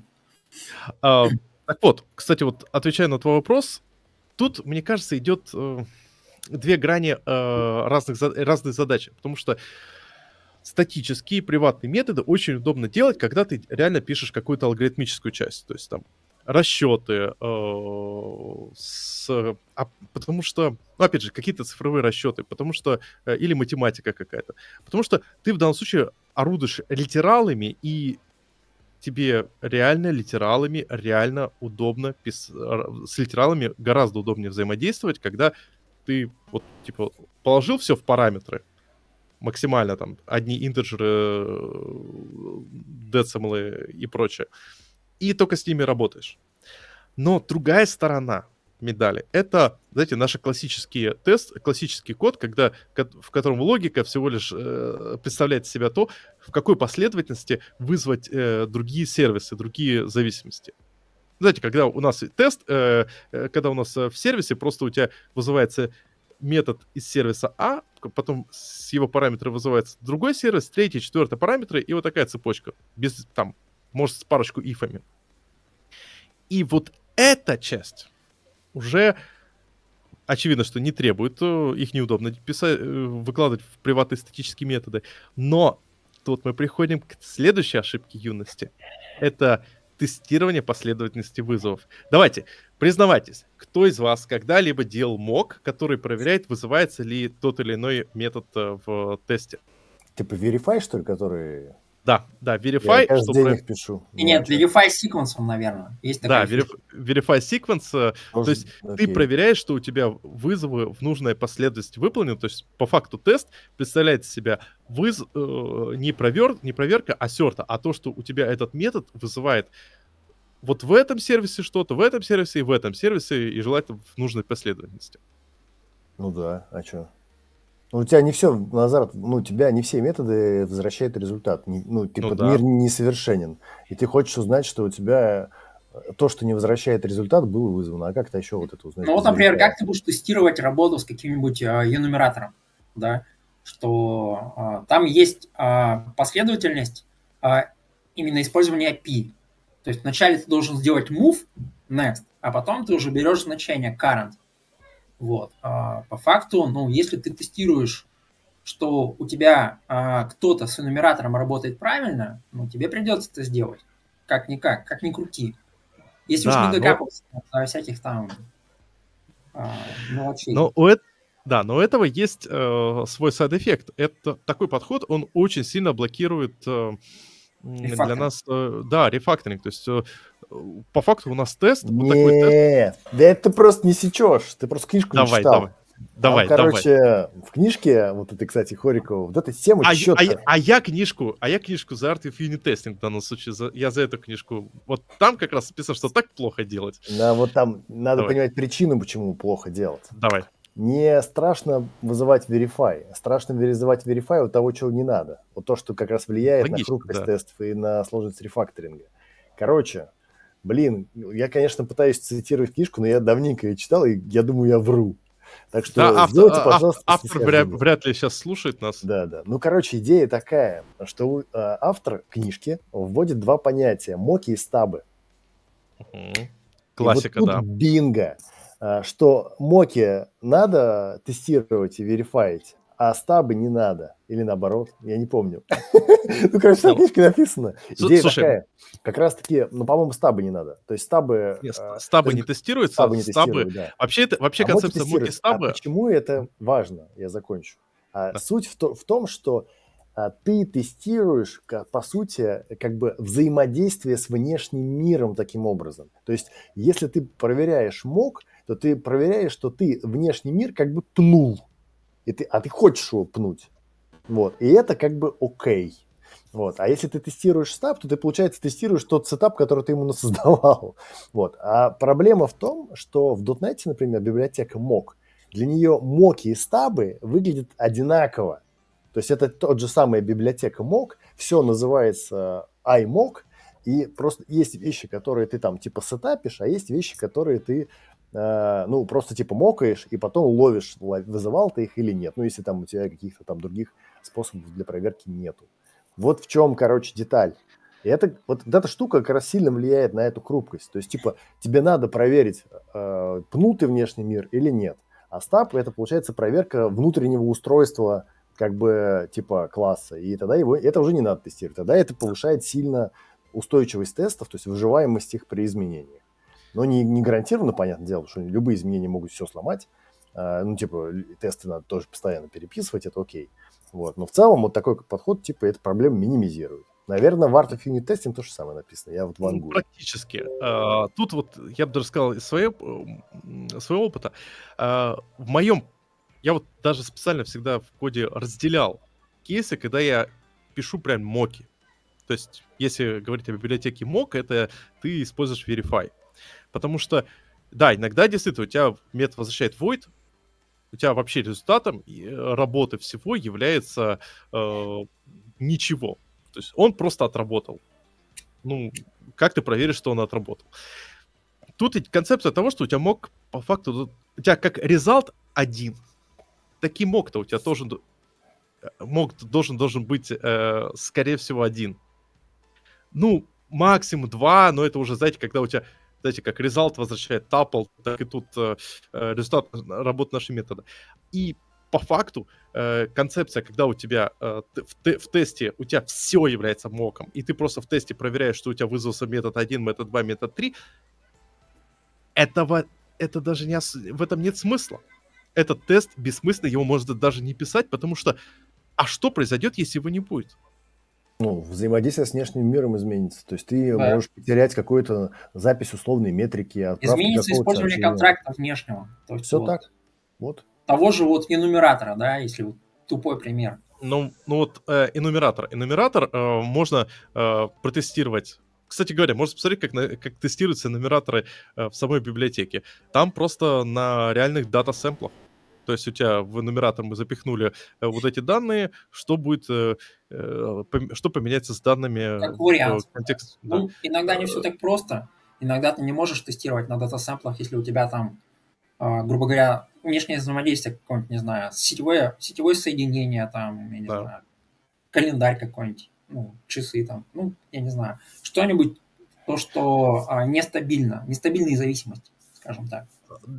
Я бы да. еще расширил. Мы пытаемся, типа, говорить, что... Ну, ты сейчас, Саша, говоришь, есть mm. чуваки в рантайме, и они пишут нормальные тесты, они же рантайм Не делают. обязательно, не обязательно. И вот да, я тоже хотел сказать. Я как-то смотрел тесты на Semaphore Slim, и подумал, что, ну, надеюсь, они работают. Наверное, если бы он не работал, то было бы много ищу. Просто и уже давно бы починили то, что не работает. То есть, типа, Э, как бы доверять э, вот типа тому, как кто-то задизайнил тесты для энумератора, ну, я не знаю, это вот аргумент это или нет. Для меня уже сомнительный, честно говоря. Это скорее вопрос, что мы смотрим, как э, вопрос удобства. То есть иногда кажется, что, э, ну, господи, у нас без моков тут не обойтись. А на деле э, тебе мок не нужны. Ты можешь э, э, банально проверить, э, э ты можешь воспринимать Э, проверять не то, какие были внутри твоего теста вызванные методы, а проверять то, как изменилось, изменился стейт системы в процессе работы этого метода. И это две ключевые разницы. Потому что в первом случае у тебя любой рефакторинг будет ломать эти тесты. Ну, много рефакторинг будет ломать тесты. Во втором случае такого не произойдет. Но, но, но второй... нужно грамотно проектировать систему. Ты да, вот говорил да. о стейтах. Это уже немножко дизайн другого уровня, да. То есть это должно быть понимание, Конечно. как потом иметь возможность протестировать это все правильно.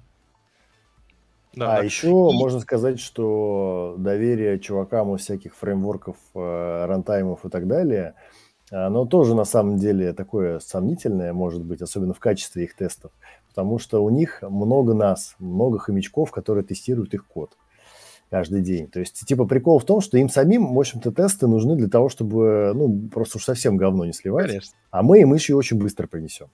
Мы им так быстро а. принесем, что они не успеют этот ноутбук крышку закрыть, а еще уже заведут. Вот в чем прикол. Еще я вспомнил одну очень интересную историю с моками. Когда делаются моки, вот знаете, такой супер важный холивар. А, насколько рестриктив должны быть э, проверки. Потому что, с одной стороны, хочется сделать так, чтобы вот и для меня 100% должен быть вызван метод save to database для сущности с э, именем Вася, возрастом 42, э, количеством денег 100-500 и так далее. Тому. Вот прям супер рестриктив. Но результат этого теста обычно такой, что ты такой, а, я поменял что-то у себя в коде, у меня посыпалось вообще нахрен все тупо э, я сущность Васю поменял, и у меня теперь все тесты, которые используют э, сущность Вася, начали сыпаться, потому что туда добавилось новое поле. Так вот и э, не разделяете данные между тестами по возможности. Да, я к тому, что э, когда э, используем моки, тут нужно очень аккуратно добавлять вот эти пространства для маневра, которые э, добавляют нам возможность, это, добавляет гибкости для этого теста. Ты имеешь в виду, где-то там, типа, мы не проверяем точно, да, где Да, не нужно, да, да, а да. только там, где нужно, проверяем. Ну да. да. Ну, я говорю, частый случай. Вот мы записываем базу данных, мы можем вот стрикли проверять, что мы в базу данных записали конкретного Васю в нужном возрасте, и никаких лишних полей. Но в таком случае добавили новое, свой, э, новое поле в сущность, Вась, э, в сущность user, и у нас эти тесты посыпались. Ну да, проблема. Кстати, пока мы вот от моков далеко не ушли, а, вопрос на засыпку. Я люблю всякие реф-структуры, вот, а реф-структуры нельзя использовать в качестве аргументов а, а, параметров типа. Вот. А весь Fluent интерфейс всяких моков заточен, что а, там указывается там какой-нибудь из any, да, параметр, и в параметре должен быть а, тип. Ну, чтобы указать, а, что будет ожидать а, метод, чтобы вернуть Ага. какое-то значение. И вот я не знаю, как тестировать. Приходится писать стабы, но стабы не в смысле вот использовать какие-то какие-то фреймворки для написания стабов, а тупо реализовывать какой-то интерфейс, там складывать а, вызовы в какие-нибудь листы в виде там DTO-шки, потом это проверять. Очень неудобно. Вот. Может быть, есть какой-то рецепт, как а, работать О, с штуками. Еще и- короче, и, и реф-параметры тоже вот проблема. э, давай, вот э, Из-за по поводу бага в этого. Solaris э, невозможно, не- а, вот, например, мог, я видел там а, на гитхабе у них а, баг, который они ссылаются на баг Solaris, в котором они не могут а, вот свой Fluent интерфейс таким образом, ну, то есть вот они берут из а, вызовов, из, из Expression 3, они берут метаданные для проверки, для настройки моков. Вот а, а, с реф параметрами там проблема из-за ошибки все, все LAR. Вот два, два, да? Реф параметр плюс а, реф структуры. В общем, смотри, тут прям откатываемся на тоже практически 10 лет назад. Когда-то у меня была идея, с которой я даже на докладике, докладик делал, и я ее даже практически реализовал, потом я, я этой идеей перегорел. А, использовать DLR, Dynamic Language Runtime, для написания тестов. То есть концепция простая. У тебя, а, когда ты используешь динамики, ты можешь писать любую херню. Она, Но там ты нет, нет а, типизации, но тебе а, решарпер или райдер перестанет подсказывать. Да, ну ты же пишешь тесты. И, э, соответственно, в таком случае мокающая библиотека, которая будет все это разбирать, она вообще полностью свободна. Она, она может сделать все, что угодно.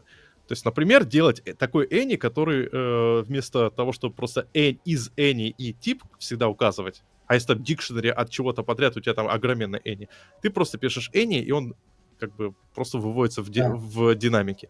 И такие варианты. Э, в принципе, получалось довольно красиво, но потом я забил на эту концепцию, потому что действительно получалось не очень удобно, что нужно, что нету подсказок. И плюс у тебя Но постоянно пос- падать. Ты там а, ошибся в названии на одну букву, и тест упал. Ну и тест упал, ну А что? компиляция сработала. Ну тест упал. Ты же все равно тест... Смотри, идея какая? Когда ты пишешь тест, тест является верхней точкой. Если он упал, то сразу понятно, где он упал. Не, в общем целом идея, да, прикольная. Я к тому, Ну, что... питонисты выживают как-то. Да. Я к тому, что, возможно, это, эту идею надо откопать. И как-нибудь снова написать эту штуку. Возможно, она через 10 лет после создания пригодится. Слушайте, у меня тут следующая фишка, раз мы уже поговорили о всяких таких странных рандомных вещах. На самом деле, кстати, скоро надо закругляться. Мы Мгм. тут э, решили будем короткие выпуски делать. Для Поэтому... нас короткие. Что? Для нас короткие. Ну, для нас, да, короткие. А именно, использование рандомов тестов. То есть, в целом, рандом в тестах это, это же зло.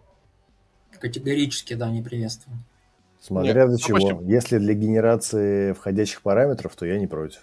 Ну а как ты а, воспроизведешь эту ситуацию? У тебя тест упал, у тебя будет флаги теста. Нет, Если даже есть- у тебя есть А, проблема нет. в коде, тебе Не, ну смотри, смотри, вот мне надо создать нового пользователя. Мне для него нужно, ну, там, допустим, запроводить UID. Рандомный UID, в принципе, вполне нормально. Ну, то есть чистый рандом, то есть засылать все, что не попадя в тесты, я против. Если Не, у не, нас... ра- в самом Да. тесте вызывать рандом.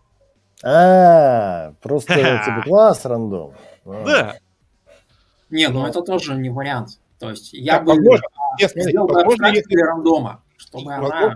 если ты тестируешь рандом, то можно вызывать рандом. Нет, Вот понятно. это слова не Нет. мальчика, но мужа. Ну, секундочку, давайте так. А, С одной стороны, да. Это действительно плохая идея, потому что у тебя будет, если у тебя в таком случае будут тесты э, фликать. Э, э, то есть мигать то зеленый, то красный. Но с другой стороны, а если ты добавил нормальные трейсы, вот у тебя э, тест э, на CI показал красный. Ты просто его перезапускаешь, а для этого конкретного кейса рандома просто создаешь типа таску разобраться, почему этот тест при таком-то э, инпуте красный. А что этот тест у тебя проверяет? Некое рандомное состояние? Ну, не важно. Что, что вот, опять же, Нет, у меня есть, важно. ну, опять же, у меня есть какой-то метод, кото- э, который, э, ну, опять же, какие-нибудь финансовые расчеты. И я просто вместо того, чтобы вбить конкретный, там, допустим, классика, проверить, что 42 доллара плюс 42 доллара э, получится столько-то, я туда вбил рандом от э, нуля до int max value. Вот, это, это путаница. Это ты, А ты не то Да. делаешь. Это надо не код в тесте писать с рандомом, это надо Да. делать э, property тестинг. Или ты для этого у нас и спрашиваешь, а мы тебе подсказываем, как будто ты не соображаешь ни хера. Ну, давай, давай, давай, давай, давай. Property тестинг. Ну, какой-нибудь богус подключаешь, он для, для тебя это и делает, условно. Ну, ты же не переберешь все? Богус за тебя перебирает их все. В этом его и прикол, что он на тебя, ты настраиваешь, ты пишешь, ты пишешь обычный тест, а потом Да. говоришь, у меня input будет, короче, От типа такого-то рандом. до такого-то. И у тебя Вот, типа, получается... от такого до такого-то, и он тебе там типа нагенерит n тестов с разными значениями, сам за тебя все подставит. То есть для твоего теста выполнение стабильное, а и, и, соответственно, где там ты в логах там или еще где-то там у тебя везде будет все четко. Вот этот тест вызвали с параметрами А, Б, С, и он типа упал. Вот, это окей. А с точки зрения как бы запуска тестов снаружи, это как бы какой-то рандомайзер нафигачил тебе разных параметров и запустил. Да, да, да. Ну, Ну, история в том, что... окей. Смотри, тут side effect какой? Когда у тебя много возможных параметров, то есть у тебя, получается, нужно вызвать 100-500 тестов всегда. Да. Ну и красиво. Эта А штука... так, ты- а так, а так, знаешь, а так, а так удобно. У тебя запускается тест, ну просто, кстати, да, вот, и тут важный момент. Ты сразу думаешь, ну если рандом, то у меня, мне вместо 150 тестов надо вызвать только один тест, просто иногда он будет падать. Но проблема -то в том, что иногда, есть, иногда э, он может быть зеленым. То есть Смотри, не проблема в рандоме, если тест э, будет фликать, потому что это можешь затрекать и потом пофиксить. Но что, если вдруг кто-то, какой-нибудь хороший человек, закоммитил ошибку, а так как у нас в тесте рандом, он был зеленый конкретно, когда он коммитил. Да, мне кажется, это плохой вариант. Я вот, например, рассматривал такие тесты, вот, например, с рандом значением. Рандом значение где-то ты потом проверяешь. У тебя есть какая-то бинарная логика, if какой-то. В любом случае у тебя if. Ну, ветвится код на ифах. Да. И у тебя после а, вот рандома а, у тебя есть несколько ветвлений. И у тебя появляются как бы точки вот излома программы. Тебе нужно протестировать вот эти вот точки излома. То есть, грубо говоря, крайние параметры а, системы. То есть, грубо говоря, а, чуть-чуть а, меньше ифа, чуть-чуть больше ифа, чуть-чуть больше след... меньше следующего ифа, чуть-чуть больше следующего ифа.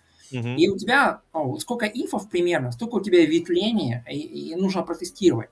И поэтому, а, собственно, когда ты пишешь код, если ты понимаешь, что тебе нужно тестировать а, класс, использовать какой-нибудь бом или еще какой-то перебор, то чаще всего проблема, что ты пытаешься а, сделать слишком сложный код. Тебе его нужно упростить, разбить на компоненты, и тогда их будет в отдельности тестировать проще. Там будет скажем, 8 вариантов, которые покроют все случаи. Там у тебя было, там, не знаю, 3 ветвления, 8 вариантов. Все. Ну, просто, проще говоря. У тебя, во-первых, а, какие плюсы от этого? У тебя, во-первых, тестов будет очень ограниченное количество, и при этом они покроют все варианты возможные. И будет выполняться очень быстро.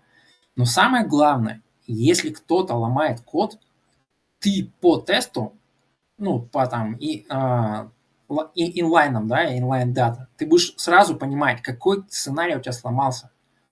И тебе практически вот прям тыкаешь мышкой, и вот в этом месте у тебя код сломан, ты его чинишь. Ну, Чи- Да. смотри, в защиту всяких этих э, рандомов на входе. Ну, то есть, типа, когда ты не внутри теста рандом делаешь, потому что это уже все, это типа ты встрял, это у тебя вообще неконтролируемая фигня.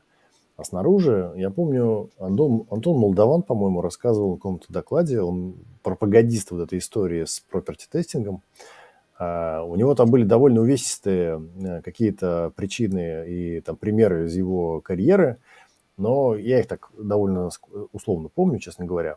Но point был именно такой, что то, что ты говоришь, требует огромной концентрации от разработчика, огромной такой вот у него, знаешь, осознанности, ответственности и так далее. Если разработчик вот такой молодец, справился с этой задачей именно так, как ты говоришь, то, скорее всего, ты прав. Ну, то есть ты ее прям вот идеально декомпозировал, условно, нашел все прям все эти пограничные точки, написал идеальный тест, и тогда у тебя все, и код правильный, и тесты правильные к нему, и все у тебя будет офигенно. Но жизнь обычно говорит, что мы дебилы, которые все время все забывают, и что-то где-то плохо дизайнят, вот. И, или спеки, спеки постоянно меняются, и мы просто путаемся, забываем и так далее. И в этом случае, если ты можешь бахнуть из пушки большим массивом разные штуки, которые тебе в голову не приходят, а она на самом деле там есть, то просто условным перебором э, ты с большей вероятностью находишь эти точки перелома, я которые ты не протестировал. Нет, я, я, я не против этих тестов, просто я- раз уж мы заговорили именно про юнит-тесты в чистом виде, то лучше их делать осознанно, мне кажется. А здесь больше тесты, ну, просто, не знаю, а, разбомбить систему, посмотреть, где она сломалась. Вот. Это, это да. Ну, тут, тут главное не забывать, что э, мусор вычищать, потому что я помню, ну, был у меня момент, когда я таким образом сгенерил э, несколько сотен тестов, из которых э, 90% был полный швах и мусор, которые просто были бессмысленно, они тестировали одно и то же. И было крайне сложно понять, окей, ладно, а что из этого, типа, какие удалить, какие не удалить? Особенно с учетом того, что там был кейс э, э, расчета, ну, как математических расчетов, которые, ну, типа, тут э, не просто э, каверлетом по ивчикам прошелся. Ладно, слушайте, ребят, мы стараемся сейчас укладываться в полтора часа, потому что детей надо укладывать. Мгм. Да. Поэтому давайте какое-нибудь финальное слово и потом музыкальная пауза. А Николай? потом фича, да, всего выпуска. А, ну, тесты мне очень нравятся. Я их стараюсь писать побольше. Причем, как вот Рома сказал, а, вдумчиво. То есть не просто а, побольше по их количеству, да, а побольше в плане а, качества, скажем, получше. Вот. И вот эта пирамида тестирования, а, которая когда-то давно была изобретена, она, мне кажется, работает неплохо. И вот эти вот классические подходы, они, в общем, топ. Единственное, что а, зачем я сейчас не слежу, а хотелось бы, это использование различных AI, там, ChatGPT для генерации этих всех тестов, тест сценариев, тест-кейсов. И, возможно, было бы неплохо, если б, а, следующий наш разговор как-то затронул. Следующий выпуск. Давайте, следующий выпуск. Live coding. Мы э, попробуем два проекта. Первое это поиграемся с э, генерацией кода через э, AI. Э, И второе это инструмент, который писался ребятами э, на основании, который разбирает ваш код э, и э, генерирует тесты именно по э, коду вашему. В общем, об- два этих инструмента попробуем, проверим, поиграемся. Э, Но для этого, если у кого-то из, из вас на примете какой-нибудь клевый open source проектик, который можно было бы, ну, чтобы не писать саму коду, а взять какой-нибудь проектик, вот сложненький, знаете, такой... э, Runtime. Кстати, Шутка, шутка. ну а что нет? Не, просто фишка в том, что, допустим, тот же, э, не знаю, компилятор C-Sharp, его довольно легко тестировать, потому что, хотя можно попробовать. В общем, давайте попробуем. Это будет через неделю. Давай, Антон. А, пишите тесты. И на- лучше перед кодом. О, холиварчик про ТДД, тест фест будет, будет, но это, я думаю, уже в, в марте. Рома. А у меня поинт простой. А, Не бойтесь писать тесты, которые не похожи на тесты, которые написаны в книжках. Вот. То есть, допустим, если вам надо проверить какую-нибудь фигню, и она у вас на проде вам мешает и болит, забейте на дядю Боба, на Мартина Фаулера и всех остальных крутых чуваков. На нас. И не- на нас в том числе, конечно же. И напишите тест, который проверяет этот гребаный кейс, потому что по-другому вы его проверить не можете. И радуйтесь, что на проде он у вас не выстрелит. А, мой point, тесты всякие нужны, тесты всякие важны. Не можешь написать модульные тесты. Напиши интеграционные. Не можешь написать интеграционные тесты. Напиши end-to-end. Не можешь написать хоть какие-то тесты. Напиши заглушки для тестов. Не можешь написать заглушки на тестов. Просто в какой-нибудь листочке чек-лист э, запиши для чего-то. Не можешь даже это написать. Какого хрена ты не можешь написать просто банальный чек-лист? Лень, что ли? Жопу оторвать. Э, чек-лист записать. Уходи на питон. Да. Как-то так. Наймите Да. О, кстати, QA, хороший QA, это прекрасно. Делегируй, короче, да. Опыт. Всем Всё, спасибо. пока. Всем пока. Всем пока. Пока.